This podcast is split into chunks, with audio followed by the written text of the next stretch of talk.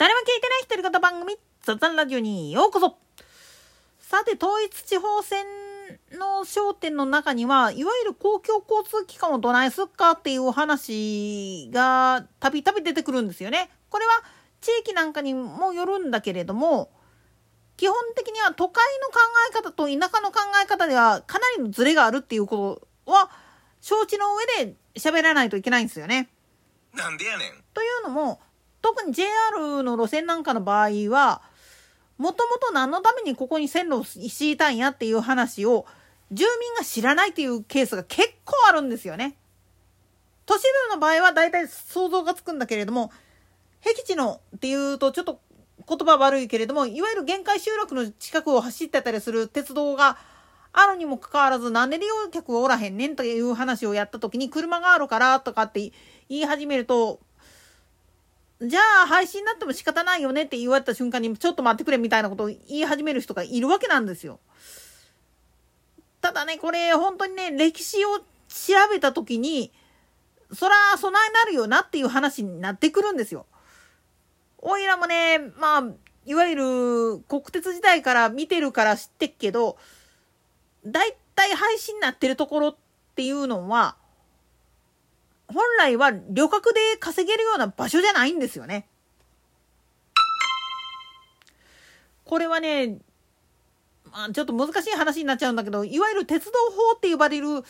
法律が昔ありまして、まあ今でもあるんだけど、いわゆる鉄道を敷設するにあたっては、その企画でやってくださいよっていうのがあるんですよね。で、もう一つ、管轄が違う。まあ、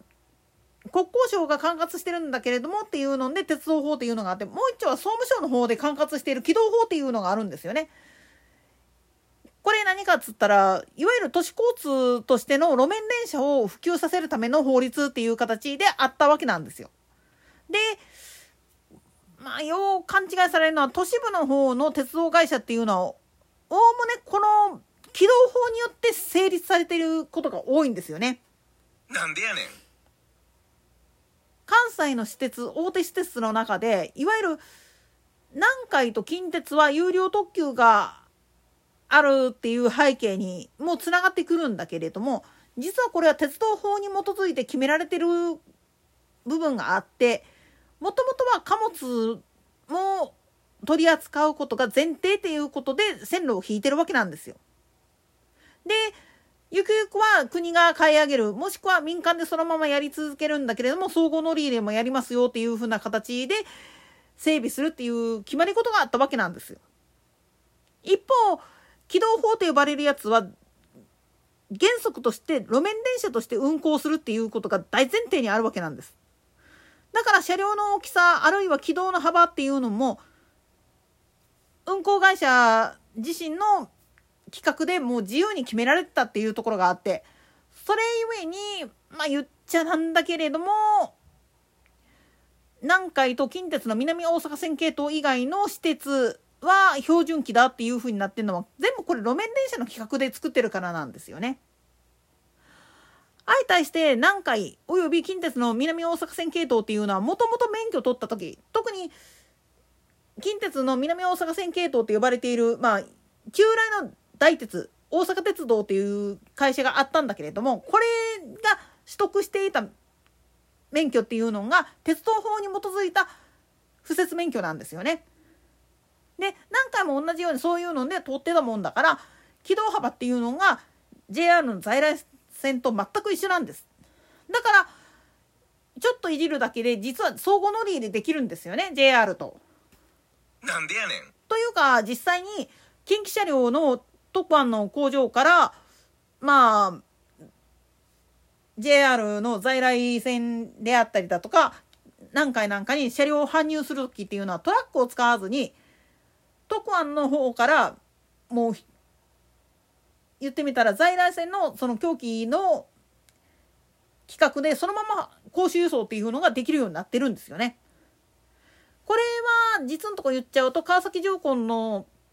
神戸工場にもあるやつでっていう話をやり始めるとちょっと脱線するからこれを置いとくとしてそういうルールがあったもとで整備されてるところっていうのは特急車両っていうのも要は有料座席であるでさまざまなサービス付帯サービスがつくっていうことが前提で特急っていうのを名乗っていいよっていう風な決まり事があったわけなんですよね。だから基本的には国鉄現在の JR の特急と同じ決まり事で運行するっていう形態にしてるもんだから特急料金取るし指定席料金でっていう形になってるわけなんですよ。一方で阪急とか阪神とか京阪の場合はもともとさっきも言ったように路面電車まあ大阪で言うたら阪海とかあとランデンなんかがそうなんだけれどもあっこら辺なんかと同じ系統なんですよね。だから整備場で特急とかって言ったかって特に速いとかっていう意味合いの方が強くて種別としてはまあ言ってみれば優等列車っつったかって速達性での優等列車っていう区分けになってるんですよね。だから基本的に特急っていうのは速い特に速いっていう意味の特急で近鉄とか南海の本来の特急っていうのは速さとかではなくてサービスを充実しますよっていう意味合いの特別な急行っていう意味なんですよね。この違いがあって実は特急料金がいるいらないになってるんです。これは関東の首都圏の方のまあ私鉄なんかでも同じような系統になってるわけなんですよね。つまり鉄道法で整備されてるやつっていうのはもともとを正してしまうと最終的には貨物輸送を想定した上での整備っていうのが急がれたがためそのために標準機ではなく強機 1076mm かの幅で軌道幅で整備するっていうのが大前提として存在しているわけなんですよね。一方で新幹線と同じ幅で整備されて標準機っていうので整備されている鉄道会社っていうのはもともとを正してしまうとほとんどが、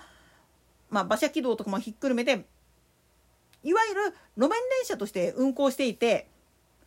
で本来だったら鉄道会社ではないっていう風な扱いだったんですよね。なんでやねん。だけどまあ戦後の混乱期とかいろんな事情があって一応鉄道会社っていう形で取り扱われてるっていう部分があるんです。ただ免許の都合上は一応あれでも路面電車なんですよね。とまあちょっと複雑な話をやっちゃったわけだけれども本題に入らんとこのまま終わってしまいそうだけれども要するにまあ限界集落ギリギリのところら辺まで鉄道網が走っていて23時間に1本程度しか電車走ってない列車が来ないなんでやねんっていうふうに思うかもしんないけれどもそれの先にあったものっていうのは何だったかっていうことを知るっていうことはすごく大事なんです。南海にもなんか不可思議な駅っていうのがあっちゃこっちゃにあるんですよね。特にいわゆる塩見バス線区間のところの木津川駅っていうところがあるんだけどここには駅の大きさの割に乗降客数の割にめちゃくちゃ大きなヤードが横っちゃについてるんですよね。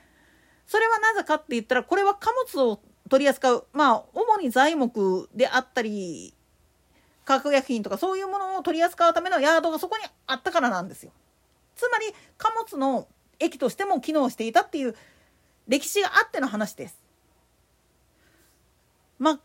ちょっとこれこの先はちょっと明日以降きちっとお話しさせていただこうかなとは思います。といったところで今回はここまで。それでは次回の更新までごきげんよう。